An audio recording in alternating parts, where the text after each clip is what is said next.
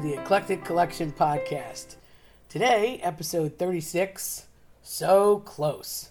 And oh boy, does that describe exactly how I felt. If you felt a little hiatus in things lately, I have too, because I was disappeared for a little bit. I had to uh, handle uh, helping out a friend, if you want to call it that, slash attend an event in Florida. And we'll be talking much more about that in future episodes. But for now, Suffice to say that traveling doesn't usually bother me, but I don't like when things end up like an episode of Planes, Trains, and Automobiles. I got down to Florida a few weeks ago, and my flight was seamless. I had absolutely no problem, glitches, time crunch, nothing.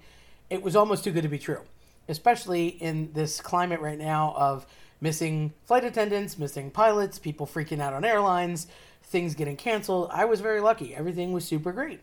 So I was just totally excited that I could get off of the uh, plane, go get my luggage, and I had to meet a prearranged person to pick up a rental car. It was a specialty rental car that had a handicap lift in it, and I went to meet the person. They were there, everything was great and they show up with this beautiful, shiny, silver, brand new vehicle. And showed me all the toys and whistles, showed me everything that went with it. It was really cool. I, I kind of felt like uh, Michael Ryder in uh, Knight Rider because I could just talk to it, be like, hey, kid, come get me. It was very cool. Had a lot of um, modern technological whatnots and also very helpful things for handicapped individuals. So I was like, oh, this is great. Thanks for the tutorial. I leave and I had about a 30 minute drive to get to my resort. The place I was staying was new to me, but GPS, what it is, it was maybe a half hour from the airport. It was in the Orlando area, of course. And I was hitting a little bit of traffic. I would say I got in about, it was a Saturday night around 8.30, and it was probably 9 or 9.30 by the time that I got on the road and was able to start moving. So I figured it would be about 10 when I got to the resort. I'd called ahead. Again, everything was totally working out great. Friends of mine were meeting me there, and they weren't quite there yet, but they were going to meet me there, and I had to catch up with them. I was slightly afraid that I was going to be a little bit late, but that's par for the course with me, and they were patiently going to stop by Walmart and pick up some cases of water and things that we needed for the week, so it was no problem. I trek along, no problem at all. Five minutes away from where it says my destination is, I start to merge from infamous I 4, which is a very, very busy thoroughfare. Uh, it's just honestly take your life in your hands. People sort of weave in and out with no expectations of safety whatsoever in Florida. Um, I don't know. PA drivers, I think, were a little better than most, but Florida drivers are scary. So they just cut you off, don't care. And a lot of it's tourism too. So even though the normal people that live there all the time own I 4, it's really not theirs because you have people coming with all different license plates, constantly weaving in and out and trying to get back and forth to the various theme parks and places. So I understand it's not necessarily Floridians, but everybody's rocking a Florida license plate because we've all rented. And I'm one of them. But I, of course, am following the rules, and it goes down to maybe a mile an hour right where I 4 merges onto 192, which is exactly where I know how to get my bearings. I know I'm close. I thought, eh, it says a six minute delay. I'll just wait it out. What am I going to do? So I wait, I wait. Eventually, traffic stops and it's a complete standstill despite it being a six lane highway. Totally dead stop. I'm in a little bit of traffic behind me, but pretty much I'm at the tail end because I had just arrived. And out of nowhere, bam, I get punched from behind with God knows what vehicle. It made a terrible noise. And unfortunately, with car accidents, it always sounds worse than it actually is or even looks. But I wasn't waiting for it. So it was good and bad because I didn't see what was coming behind me, and we were in a dead stop. Um, me, myself, and I being we, but we were in a dead stop, and I wasn't expecting it. So I was actually a little bit more relaxed. But then, of course, when I got hit, I started freaking out and adrenaline within not even 30 seconds later, bam, I get hit again and pushed. Thank God my foot was on the brake. I was afraid of hitting the person in front of me That person thankfully heard and saw the original crash and veered to the right just enough that my rental vehicle did not go into anyone else. So that was a real big win. But at this point, I'm like, are you kidding? So I put the car in park. I turn on my hazards. I jump out. I'm very disoriented. I'm shaking. I'm nervous. And I've certainly been in accidents before, but hit twice within 30 seconds from behind and I'm in a rental, great. So, generally speaking, if you're hit from behind, it's not your fault. So, I'm at least feeling good that I didn't do this, I didn't hit anybody else, not my fault.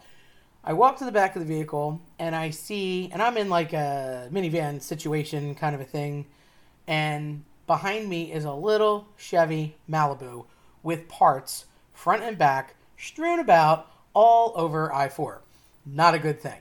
Unfortunately, it's a twin brother sister set of seniors that are from New York, totally paranoid, totally upset, have never been in an accident before, and you know, they don't know what to do. But I thought that car is so little and it's a lot of damage. Eh, they were behind me, I thought, in my rear view. Well, it turns out they weren't the ones that did the hitting.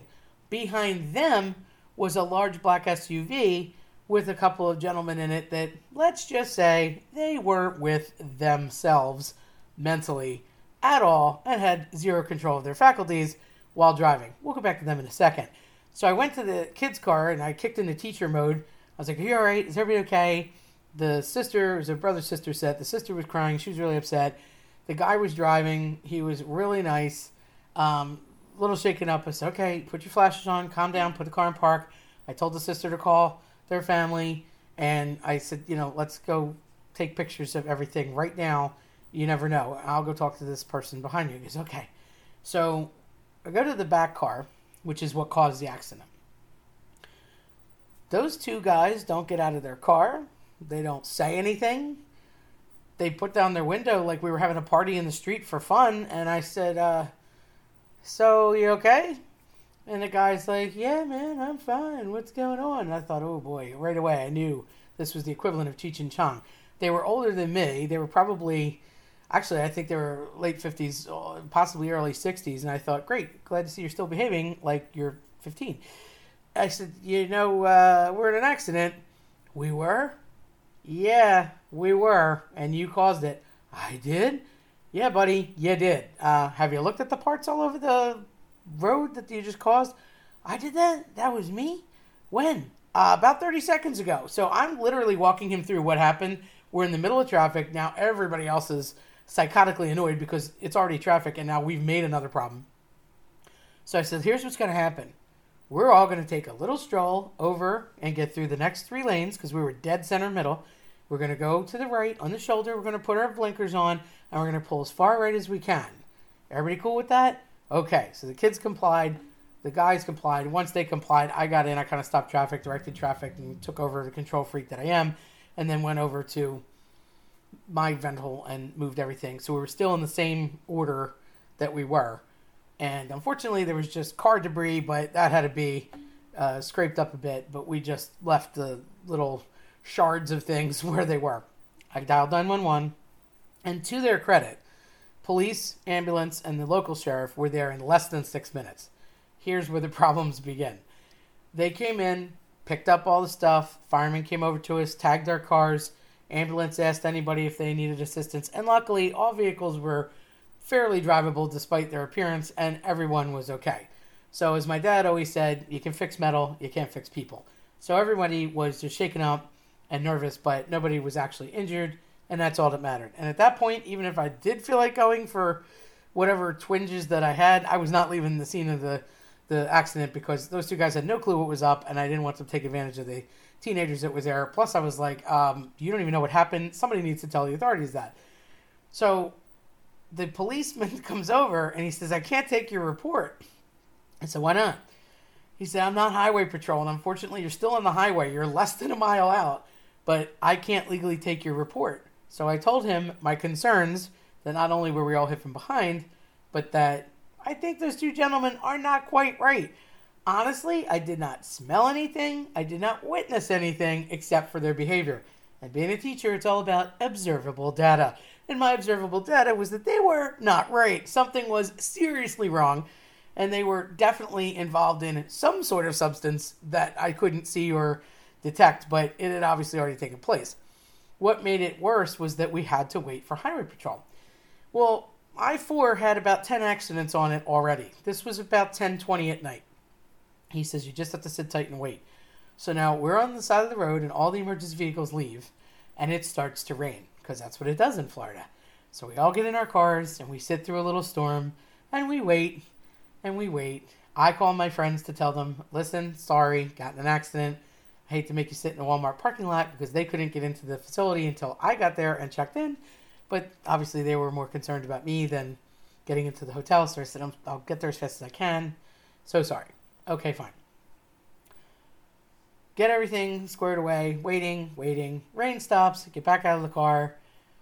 No dice. Just sitting and waiting. It's been about a half an hour. After 45 minutes, the two gentlemen were getting antsy and really wanted to leave. I said, You really need to stay. Seen him in an accident. Got to be here. After an hour, I called 911 again to say, Hey, remember us? Anybody coming? They're like, Yeah, yeah, we're just really busy. We'll get there. An officer's been dispatched. Okay, ETA. Oh, he'll be there in like eight or nine minutes let's just say that eight or nine minutes came and went very, very quickly, and no. Suddenly, a random man starts walking across the six lanes of traffic, which is still stop and go, stall and go, and climbs over the median, screaming and cursing at traffic to stop. And I'm thinking, great, we're going to get murdered tonight in addition to not ever having the highwayman show up.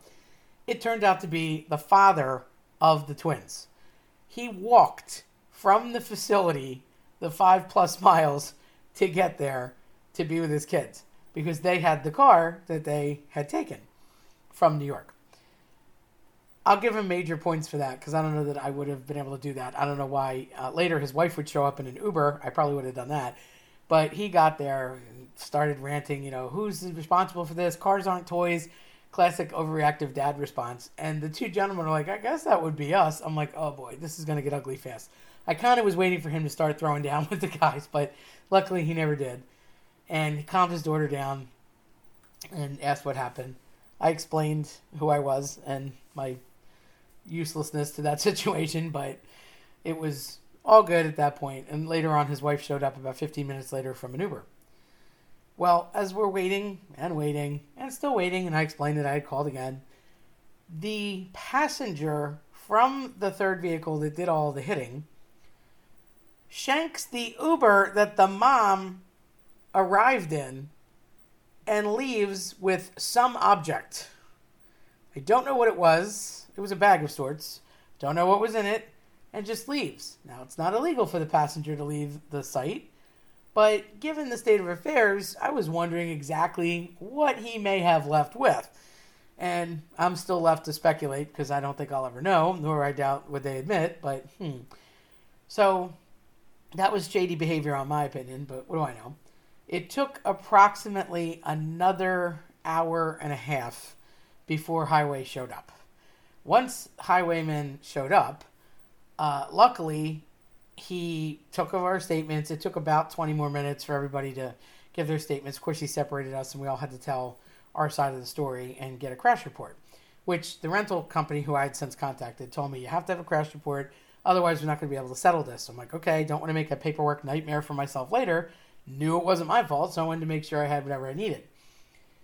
As I'm looking at the badge of the policeman, I notice that he has a Hispanic sounding last name. So I take a shot in the dark, ask him if he speaks Spanish. He says yes, which was great because I was within earshot of the gentleman and wanted to explain that the other guy left and my thoughts on what exactly was going on and how he scared the kids. So he said, I understand, put it in the report, no problem, life's good. Eventually, everybody was able to give their statement, get a, a copy, and move on. I come to find out that the kids were not only from New York and I'm from PA, so we were sort of the Northerners, but they were actually in the cheer competition that was going on at Disney, which I wasn't involved in, obviously. But the gentlemen thought that they were going to pass off that they were there as well. Yet they had no cheer paraphernalia in their vehicle and no child either. So kind of interesting. Um, and the, the twins would go on to tell me, you know, we were there all night, saw so many teams, um, didn't see them. So I was like, ah, yeah, you know, kind of, again, shady story. But they were super nice and um, actually graduating. So hopefully that is happening soon or will happen, and I wish them well. But uh, they were Xander and Kendall, and they were extremely nice kids. And I thought it was interesting because not only were they very mature and well behaved and totally in a traumatic situation that they hadn't been through before. But when I went to leave and we were all finally good to go, they came up to me, shook my hand, and said, Thank you so much for keeping us calm and talking us through it. I really appreciate it, which takes a lot to do, especially for an 18 year old. So I thought that was pretty cool. Um, and again, uh, hopefully it all worked out for everybody. So we go on to our day. I come to find out that they're staying at the same resort that I'm staying in. Although, unfortunately, I would not cross paths with them again and it was sad that I had to meet them under the circumstances with which I did. But I go home, I go about my week, I do what I have to do. I get back, I talk to the people, and when I went to return the vehicle, luckily I had the least amount of damage, took pictures, gave her the report, explained, and um, they were super great at the place. Told me just let me know when you get home and talk to your insurance. So I said, okay. I go home, I talk to my insurance, I explain the situation, I send them the pictures, I give them the crash report, and about a day or so later, I get a call back from my agent, and he's like, um, Tara, weird thing. I said, what? He's like, I could verify everything you said. I could verify everything the twins said.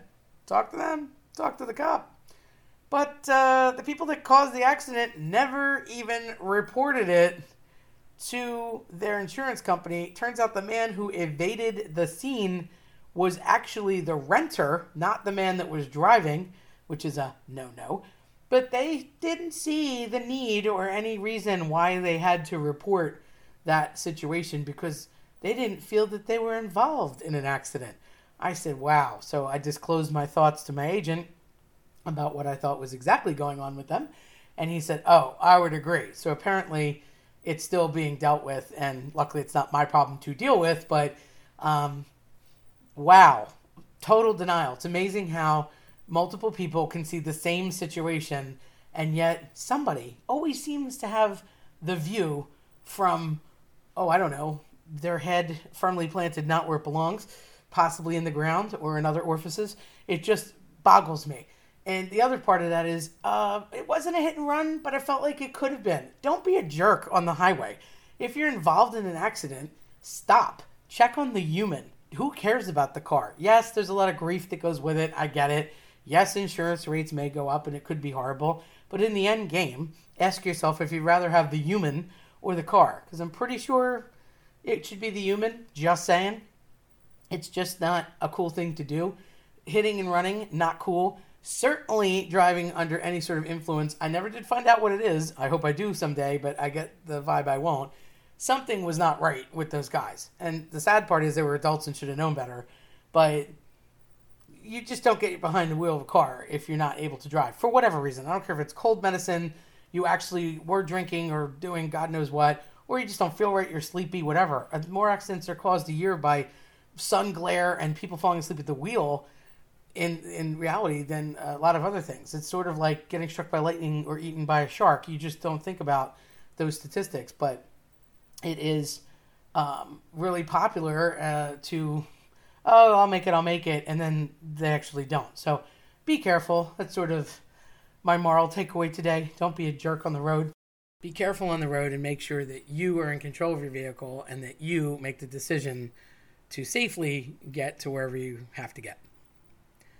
If you liked what you heard today, check us out at the eclectic collection podcast.com or follow us on your preferred platform. I'm Terry Tenaglia. Thanks for listening.